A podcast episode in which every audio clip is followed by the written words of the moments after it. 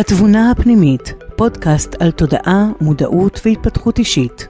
בהנחיית יפעת ברכה, יועצת ומלווה עסקית, מנחה ומלמדת תודעת העל, מייסדת ומנכ"ל של מעגל תנופה.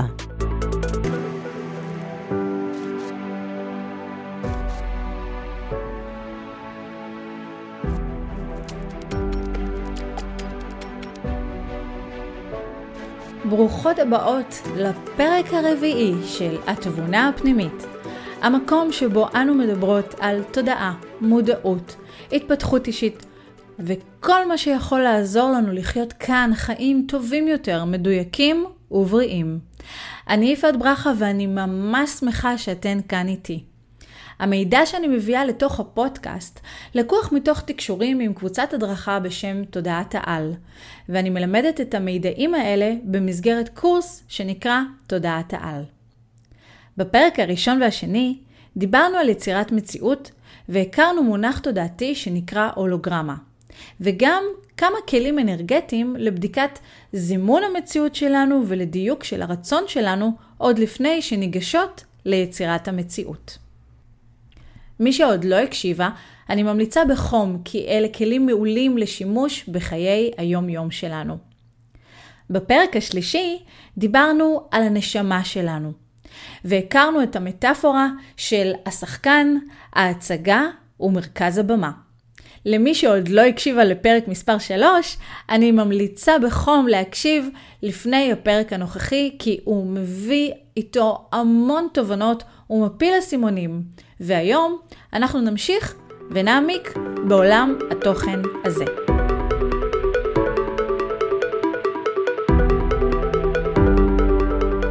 בכל גלגול חיים שלנו, אנחנו באות ללמידה והתפתחות מסוימת. תודעת העל קוראים לזה תסריט לימוד. ואם נמשיך את מטאפורת השחקן, אז יש לנו את השחקן המבצע, שזה כל אחת ואחד מאיתנו. לשחקן המבצע יש את הגוף, נפש ונשמה. השחקן מתהלך על הבמה, שהיא החיים שלו. בכל גלגול חיים יש לנו במה אחרת, עם משחק אחר, ותפאורה שתפורה לנו בהתאם. המשחק על הבמה יכול להיות קליל וזורם, אך הוא יכול להיות גם מורכב, קשה ותקוע. הרצון של כל אחת מאיתנו היא להיות במרכז הבמה שלנו. כלומר, נאמנות לעצמנו, למי שאנחנו, לרצונות שלנו, לדרך שלנו. אבל בפועל, יש לנו הרבה גורמים בחיים שמוציאים אותנו מהפוקוס על הרצונות שלנו, מאותה נאמנות לעצמנו. כולנו חווים אתגרים ומכשולים שמסיתים אותנו בצורה כזאת או אחרת, וכמעט כל בני האדם נאבקים במהלך חייהם כדי לחזור למרכז הבמה שלהם. שם יש את השמחה, העושר, השפע, הבריאות וכן הלאה. אז מה הנוסחה שתאפשר לנו לדלג על הבמה בלי ליפול ליותר מדי מורכבויות וקשיים מיותרים? כדי לתת מענה לשאלה זו, עלינו לשאול שאלה נוספת. למה האתגרים נמצאים על הבמה שלנו? בהרבה מהמקרים האתגר או הקושי מגיע לפתחנו כי יש שיווי תדר בינינו לבין אותו אתגר. הרי דיברנו בפרק הראשון שדומה מושך דומה, והאנרגיה נמשכת לאנרגיה שבאותו התדר שלה. איך אפשר למנוע זאת? אם אנחנו רוצות לדעת איך לחזור למרכז הבמה, עלינו להעמיק את הידע שלנו לגבי המונח מרכז הבמה. כשאני אומרת להיות במרכז הבמה, הכוונה היא להיות בדיוק שלי, בייעוד שלי, בחיבור להולוגרמת החובה, מטרת העל שבסופו של דבר מתורגמת בחיים הספציפיים האלה לתסריט הלימוד שלי. כל עוד אני נמצאת בתסריט הלימוד שלי, יש לי אנרגיה להתמודד איתו ולהתגבר על כל מה שהתסריט יביא. ברגע שאני לא מחוברת למה שבאתי לעשות וללמוד כאן, אז מתחילות הסטיות והצרות. למעשה, מהרגע שאנחנו נולדות, אנחנו סוטות בצורה כזאת או אחרת מהדיוק שלנו. זה קורה בגלל כל מיני סיבות. הקהילה, החברה, מדינה, דת, משפחה, כל מה שסובב אותנו, הוא מושך אותנו ימינה או שמאלה, הרחק מהמרכז שאנחנו כל כך שואפות להיות בו. הצעד הראשון הוא מודעות. עצם זה שאנחנו מתחילות להיות במודעות לנושא של הבמה והמרכז שלה, ושמות לעצמנו בתודעה את הכמיהה להיות מחוברות לרצון הנשמתי שלנו, זה כבר צעד ראשון ומשמעותי לעבר ההתקרבות למרכז הבמה. השלב הבא הוא שאלת שאלות. אני מזמינה אתכן להתבונן בחלקים בחייכן, מערכות יחסים, החלטות שאתן מחליטות, צעדים שאתן עושות, ולשאול את עצמכן שוב ושוב, האם זה מתחבר למי שאני באמת? מדוע אני עושה את מה שאני עושה? האם מתוך ריצוי? האם מתוך אגו? האם מתוך פחד? אולי בגלל נקמה? וכן הלאה. עצם שאלת השאלות תפתח לנו דלת ליצירת שינוי. אני מביאה כאן קטע מתוך הספר שלי פוקחת עיניים, שם אני מסבירה את העקרונות של לימודי תודעת העל יחד עם חוויות מחיי האישיים ומנשים שליוויתי במעלה הדרך. הקטע הבא נקרא להתמקם במרכז הבמה. כשחקנים במשחק החיים שלנו, אנחנו אמורים לשאוף להיות כמה שיותר במרכז הבמה.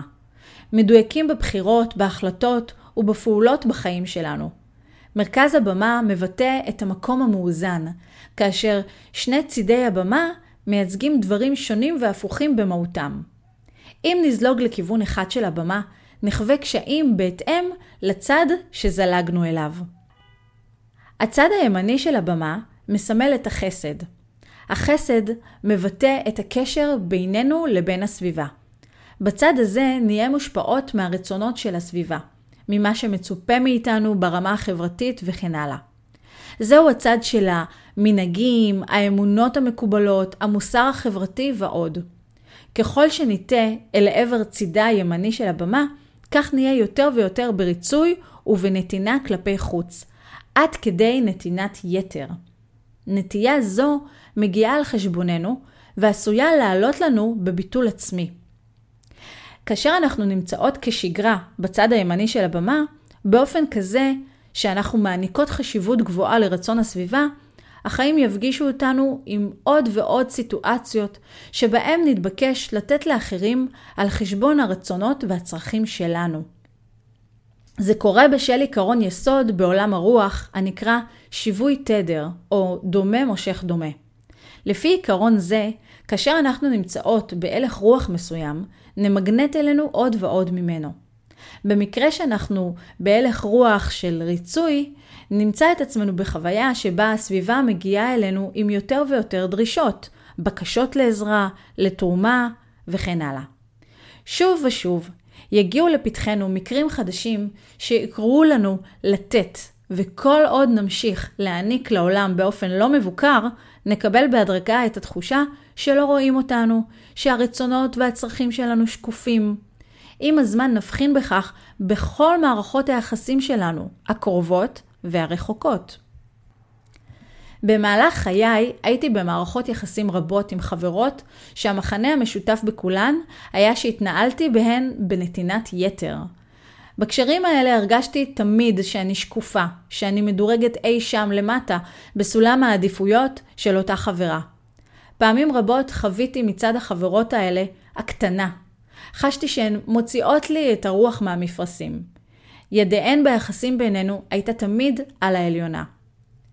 כחלק מהתהליך ההתפתחותי שלי ומהרצון שלי להיות מדויקת יותר בחיים שלי, התחלתי לאזן בהדרגתיות את המנעד שלי בין שני צידי הבמה. הזזתי הצידה את הציניות, הסרקזם, ההקנטות, באופן טבעי הפסקתי לאפשר לאנשים שמקטינים אותי להיות במרחב שלי. הבטתי יותר ויותר פנימה במקום החוצה. איזנתי גם את הנתינה שלי ואת הנטייה שלי לרצות. הבנתי את הערך שלי, וללכת אחרי מה שמדויק לי. היו לכך השלכות רבות. אחת מהן הייתה שהאנשים הרעילים בחיי נשרו מעצמם. מערכות היחסים שלי כיום הרבה יותר מאוזנות. אין סיכוי היום שמישהי תדבר אליי בציניות או שתקנית אותי. זה לא מגיע יותר אל המרחב שלי. אני כבר לא צריכה להיות כל הזמן במצב מתגונן בתוך מערכות היחסים שלי, כפי שהייתי בעבר. העבודה הפנימית שעשיתי הביאה אותי למקום שלב ביחסים שלי עם עצמי וביחסים בכלל. הצד השמאלי של הבמה מבטא את הביקורת והשיפוטיות. זהו ההיפוך הקיצוני של החסד. בצד הזה של הבמה נזלוג בקלות אל עבר תפיסת עולם אגואיסטית ואגוצנטרית. אם בצד הימני נהיה בנתינה מוגזמת, כאן נהיה בחוסר נתינה מוחלט. בנוסף, נחיה בתוך תפיסת עולם קשה כלפי עצמנו וכלפי העולם.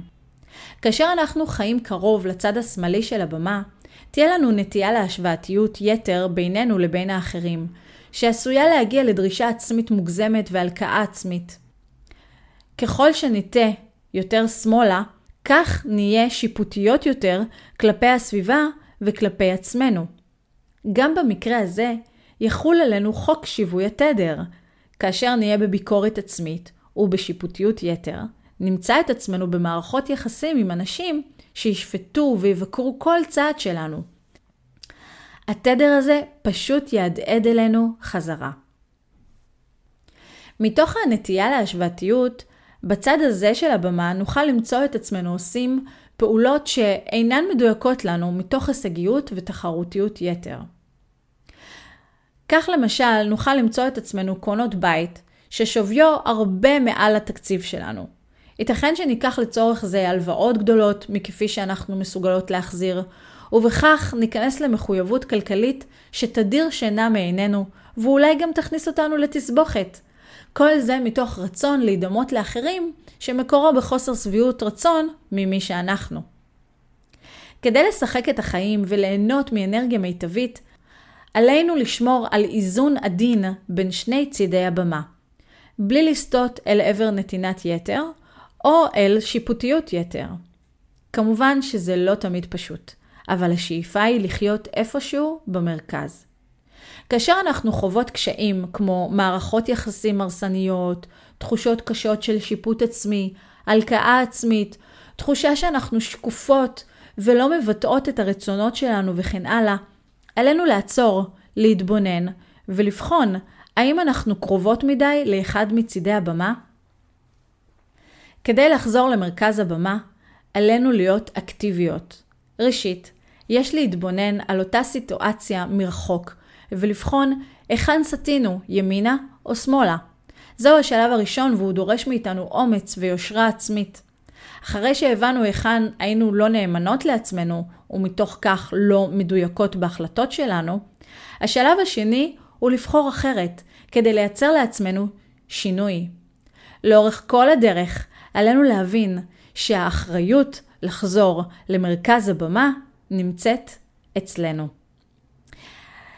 זה היה חלק קטן מתוך הספר פוקחת עיניים, מסע אישי לגילוי התבונה הפנימית, ובקטע הזה אני הוספתי לנושא של מרכז הבמה גם את הצדדים של הבמה.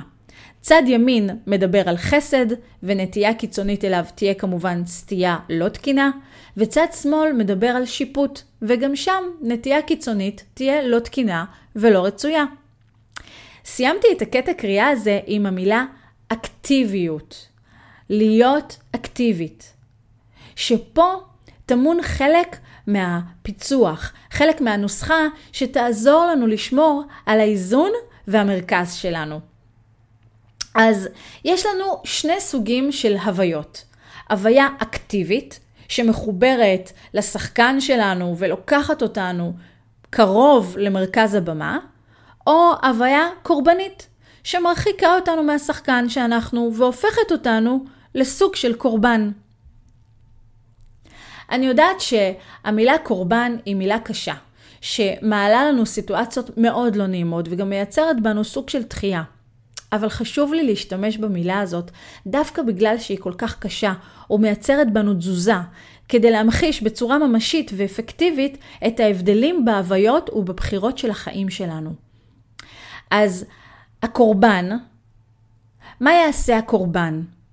הקורבן יאשים את הסביבה בכל מה שקורה.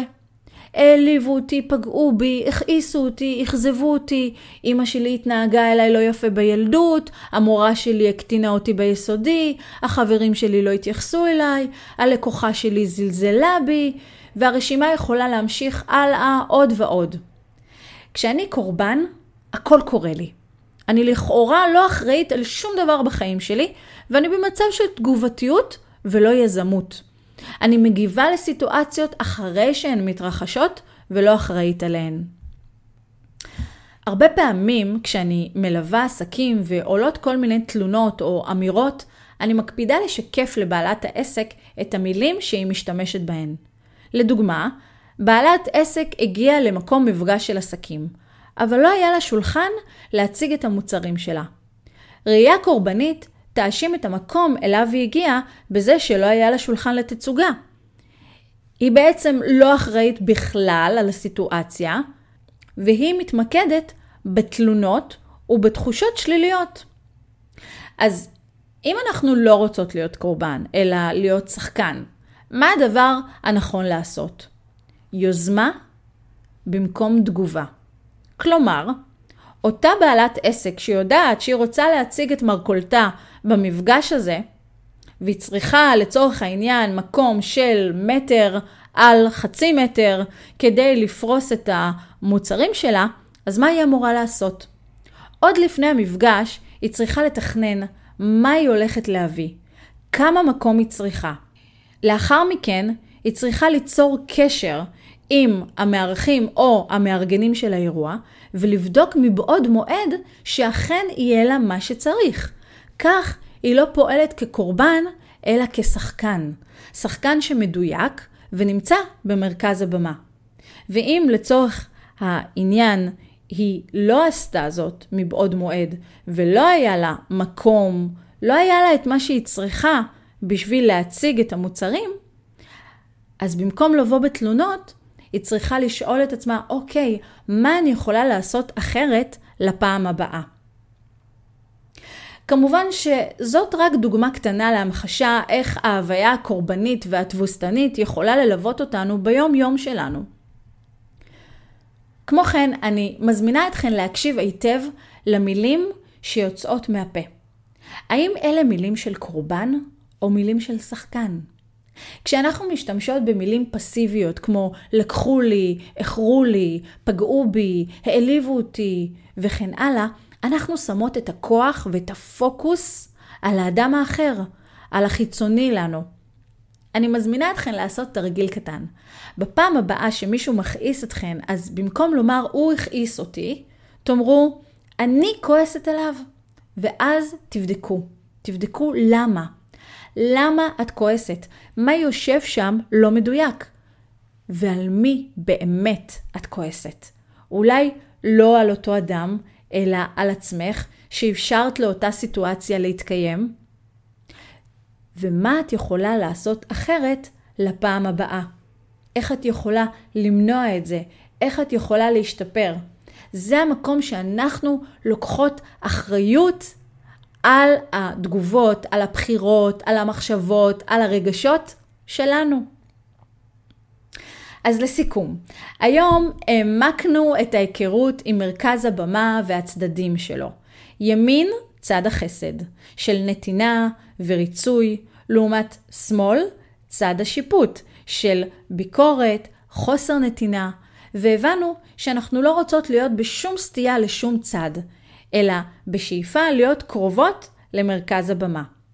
מעבר לזה דיברנו על הוויה של קורבן אל מול הוויה של שחקן. והבחירה בהוויה של שחקן תכניס לנו תחושה של שליטה ויציבות מנטלית ורגשית בחיים שלנו, ותוכל לעזור לנו לשחק את החיים במקום רק לחיות את הדרמה שלהם. הפוקוס שלנו צריך להיות על המשחק של החיים, במקום על הדרמה והקשיים, העצב, הכעס שהחיים מזמנים לנו. אני מקווה שקיבלתן טעם לעוד העמקה שתעזור לנו לחיות כאן ביום יום שלנו יותר בקלילות ובהצלחה. אם יש בקשות, שאלות, תרשמו לי ואשמח להרחיב בפרקים הבאים. תודה רבה על ההקשבה, ניפגש בפרק הבא. בהערכה ממני, יפעת ברכה. תודה שהאזנתן לפודקאסט התבונה הפנימית עם יפעת ברכה.